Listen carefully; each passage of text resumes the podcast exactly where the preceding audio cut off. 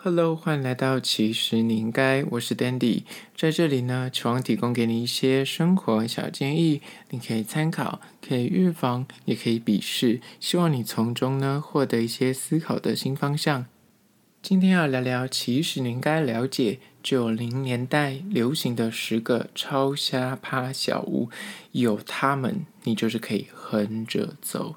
今天要聊聊关于说时代的眼泪，身为就是7年级生的我们跟8年级生还算比较 close 一点，大概是8年级中段班到7年级生会对今天这一集非常有感。那如果你是更年轻的9年级生00后，你听听看你有没有知道我们今天在讲什么。就是7、8年级生呢，小时候经历过那种所谓的不知道电脑为何物的年代，没有网络，没有 WiFi，没有手机，手机那时候甚至连大人都还不普及。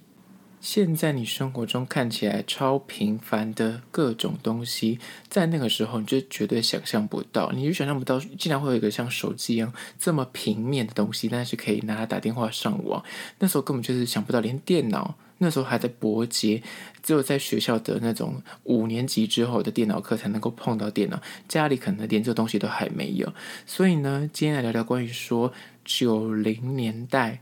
就是西元1990到2000年这黄金10年之间有什么有趣的东西，可能你以前拿过，或是如果你在那个时段你还没出生，你可以来猜猜看那10个东西是什么。我做了一张图片，总共有10样的东西，我会放在 IG 的限动。你如果听到此刻这个 podcast 的话，你可以去 IG 搜寻其实你应该，然后点限动就可以看到这个10样东西。你猜得出来它是干什么用的吗？首先第一个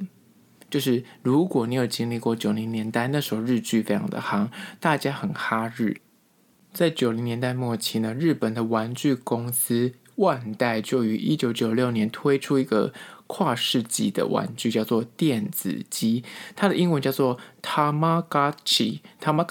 我不确定它的是不是这个发音是不是正确，因为它是用日文翻过去的。当时呢，就是掀起的热潮就宛如前几年所谓的旅行青蛙这样子，就是风靡老少，不管你是什么年纪的人都会人手一集。而且刚开始卖还不便宜，我记得刚开始卖好像要就是几百还几千块。然后那个时候就是小朋友就会想说，我好想玩那个，到学校去大家就有那个东西，就会觉得说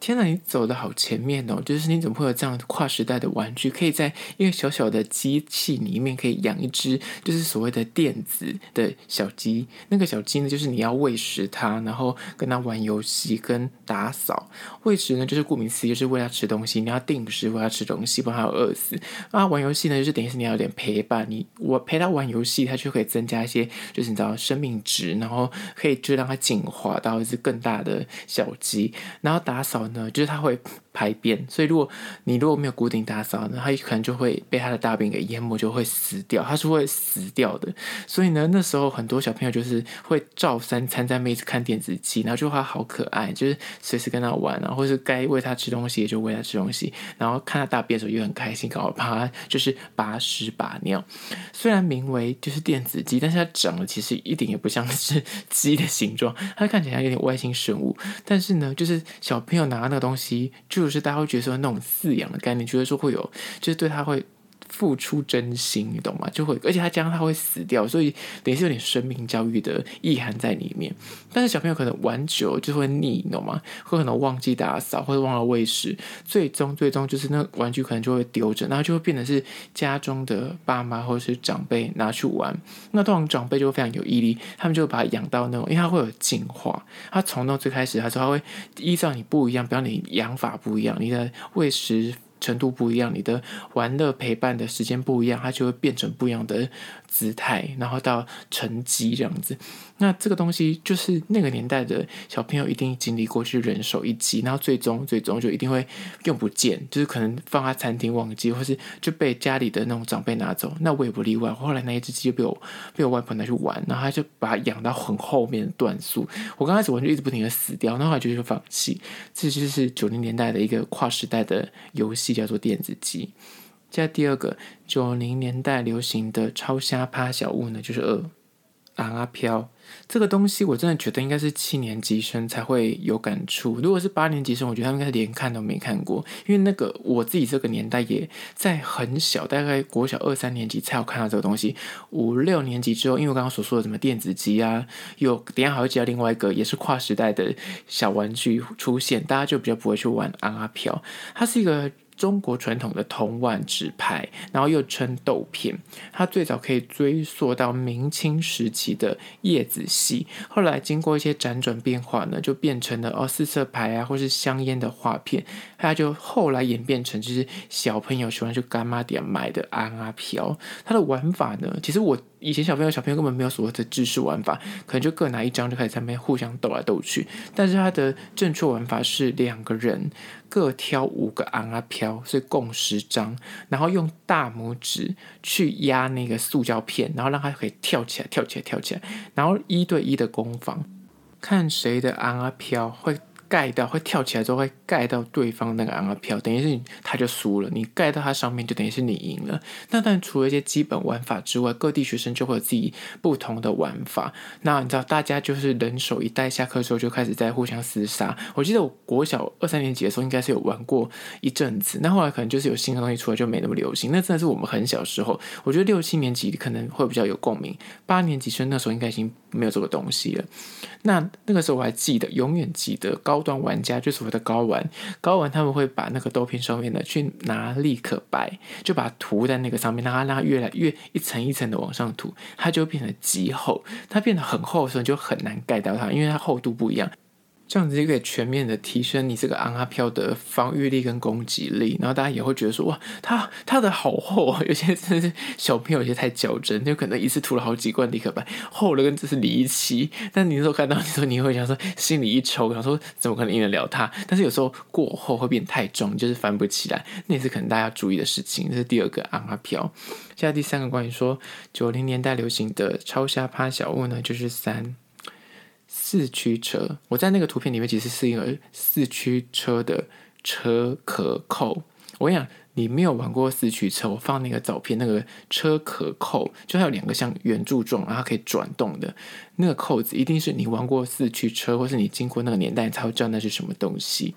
遥想当年，在90年代的末期，那个时候推出了一个跨时代的动画，叫做暴走兄弟。那时候就有非常多的什么小豪啊，我忘记还有什么其他的名字，就每个角色都有一台就是4驱车。然后那时候他们的动画就是他们会有4驱车比赛，那4驱车是会跑，然后这个是他们跑的人要跟着跑，但是他就会人机合一，就他可以指挥他的那个车子往哪里行动。但是如果你跟我一样有经历过4驱车的年代，你真的有去组装，去那个模型店，那时候真的还去文具行或所谓的模型店，然后还有不一样的车型，因为每个角色都不一样，而他们会去像那种灌篮高手这样打比赛，会有国际的赛事，有英国队、日本队、韩国队什么，那每个队它就有不同的比方有一些那种三角剑，就会有那种三角形的，然后我最喜欢个人偏爱是黑蜘蛛，就是它的那个蜘蛛斜纹，然后它的那个旁边的那个旋转是有可以你知道可以切割别人的车体的。后来那时候这个部片真的是跨时代的动画，每个小男孩都一定会去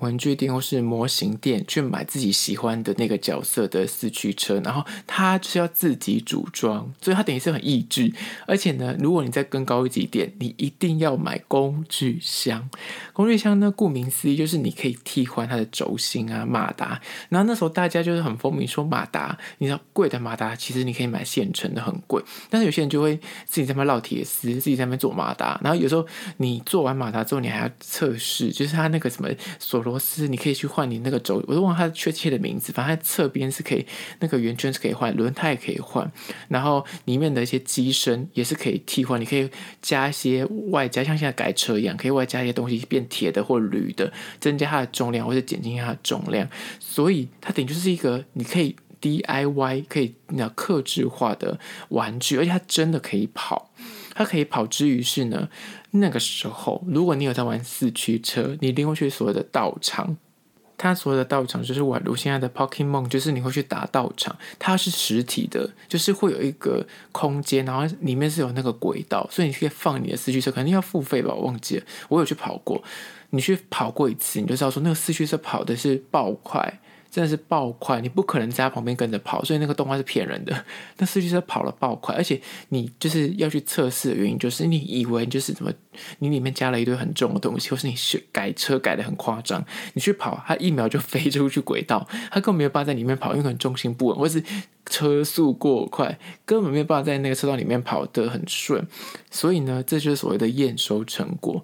讲到暴走兄弟，每个经历过90年代的小男生一定有一台自己的四驱车，而且呢就是在家里这边组装了老半天，在家里跑都没有问题，因为就是没有轨道嘛。当你去轨道跑的时候，就所谓的养兵千日用在一时，你就会幻想说我去道馆跑一圈一定会引起大家羡慕的那个眼光，大家就想说天哪，那个人主创怎么会跑这么快，然后自以为说什么你知道跟别人比就是你的速度会比人家快很多圈，或是会超越别人，就是明明觉得自己菜比吧。去排过一次你就知道说那个专业真的是有差，因为我自己就组装过一台就是所谓的黑蜘蛛，然后去跑过一次它真的是转弯就飞出去了，就这个爆冲它就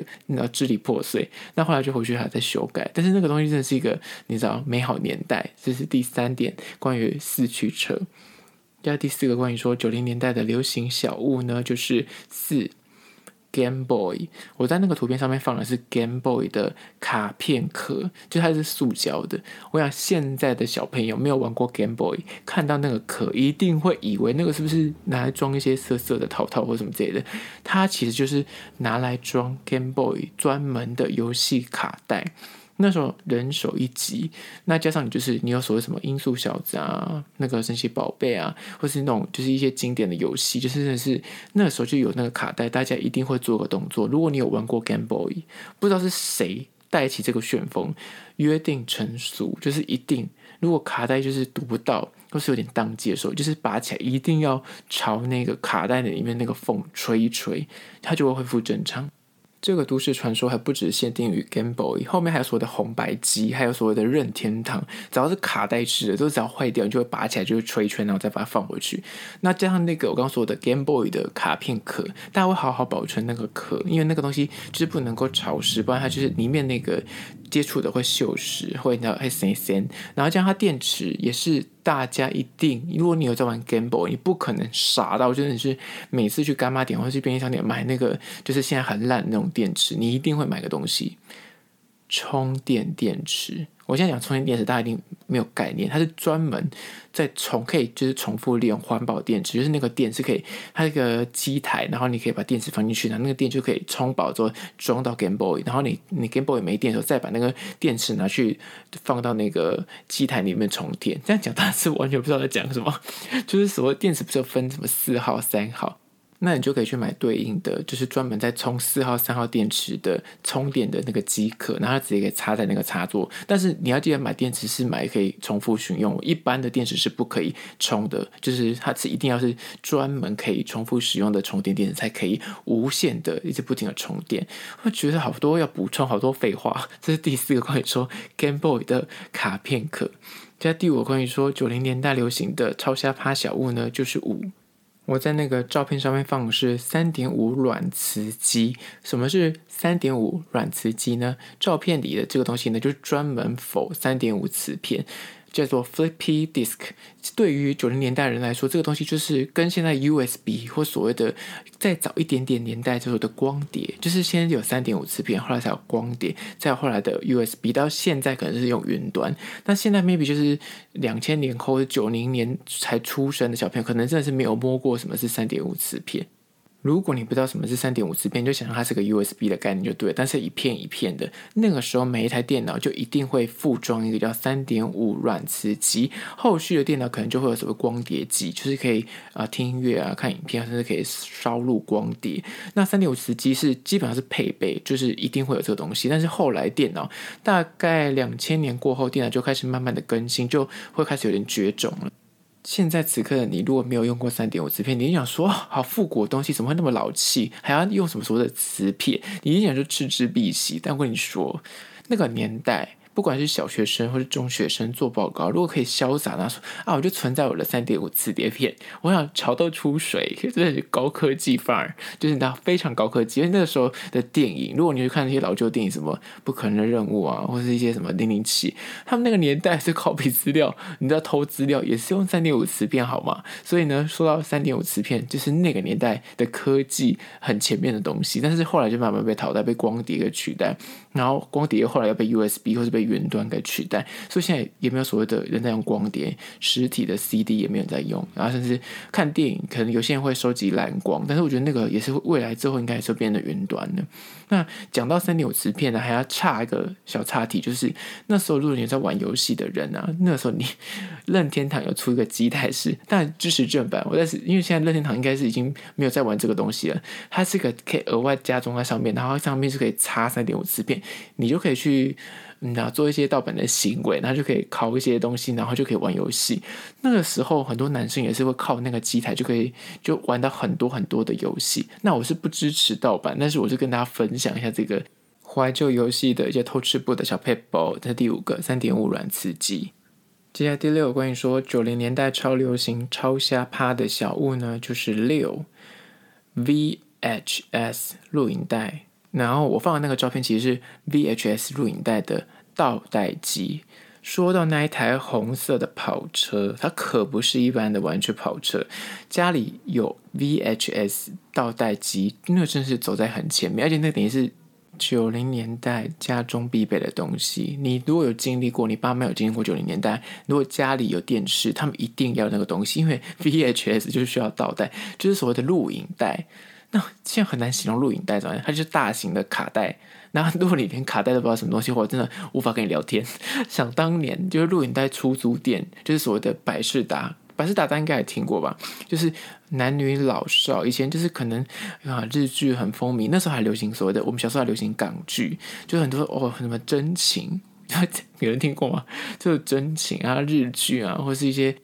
美国好莱坞的电影，然后那时候都会出卡带，你就得去百事达或者去哪边租借。那时候小时候是真的是租借 VHS 的录影带，那你可能租借完之后隔几天就要去还。那我记得我小时候就是其实我用 VHS 大概是用到国小5-6年级吧，就真的是跟 CD 做交接，所以在 CD 之前大家就是用 VHS 在看电影或是看剧集，在追剧就对，就没有现在是这种串流。那那时候就是所谓的 VHS， 你就得每个礼拜去借那百事达这样子。我记得我们家中以前也有所谓的 VHS 的那个录放机，然后也有那个红色的车就是可以倒带。然后大人当然会租一些就是港剧啊或是日剧什么之类的，或是电影。那我就会租所谓的小飞侠、101忠狗，就是迪士尼那时候有一系列的卡通动画就推出，但是我小时候真的看超多，就是迪士尼的卡通，后来近几年都被翻拍为真人版的电影。那个时候大家小朋友就是看所谓的就是迪士尼的卡通，那大朋友看什么呢？除了我刚刚说的港剧啊或是日剧啊或是一些美国电影之外，其实呢出租店除了那种百事达之外，那种传统我之前去租借的地方是不知名的他们自己私营的那种出租店，它就会有一个很奇妙的地方，就是一个小小的门，而且它里面就很灰暗，而通常都是一些黄光或红光，但是那边就是大人限定可以进去。我那时候年纪太小，所以我从来没有进去过。那就是一些男性的一些天堂跟消遣的乐园，那里面就是会出租一些就是成人的影片，那时候也是得要用就是录影带的形式去租借，然后还要归还。那你还要类似要办会员，就有点像就是后续像所谓的白鹿洞啊，白鹿洞现在应该还有几间存在啊，就有所谓的漫画店跟光碟片出租档啊，那时候可能就是录影带出租店。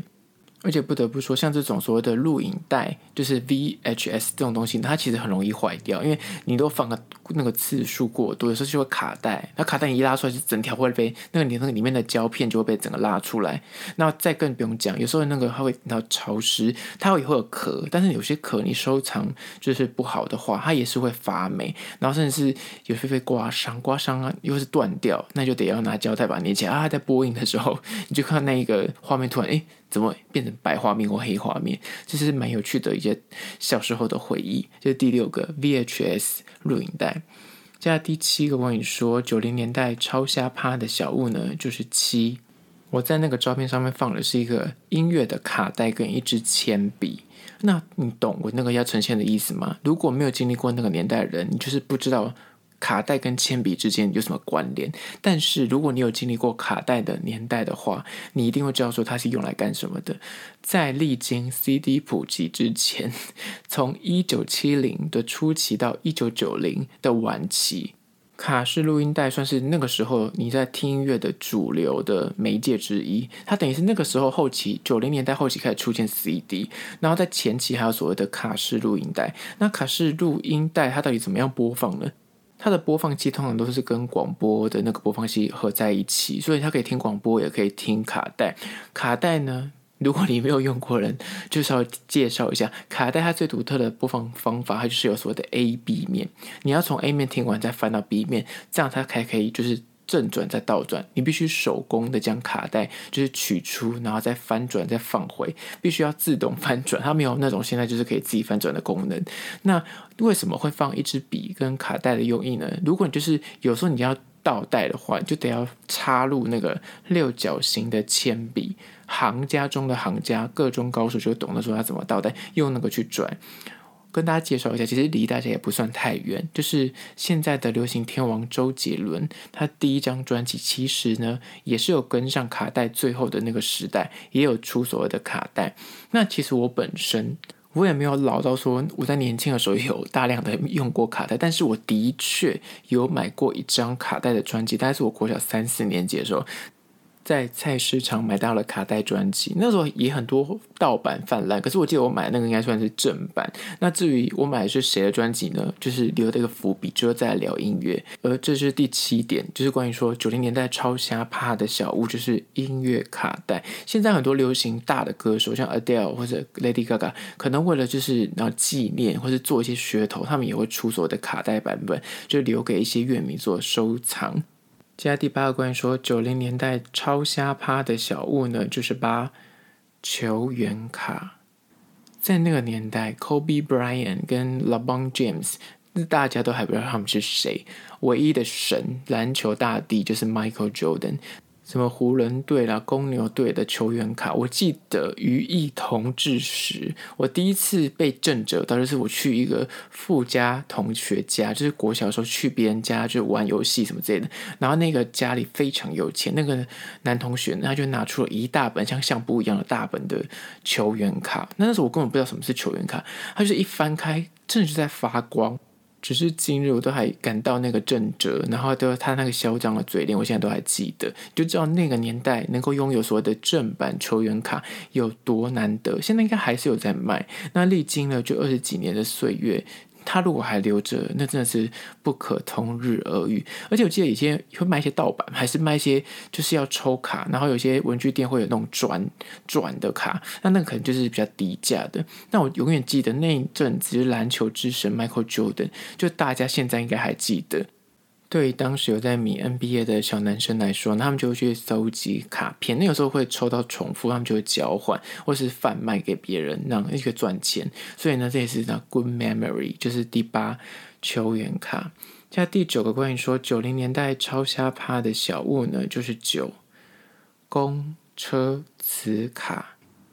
听到这里你一定也想说，悠游卡不是也是公车磁卡吗？有什么好特别的？我跟你说，悠游卡其实是2002年的6月才推出的，后续才慢慢的演变成现在大众所就是广为流传。那你就好奇说，那在2002年的6月之前，大家是什么搭公车的呢？我跟你讲，除了就是万年不败的投零钱之外，就是用公车磁卡。我在 IG 的那张照片里面就有放了一张示意图，我那个年代正是国小国中的时候，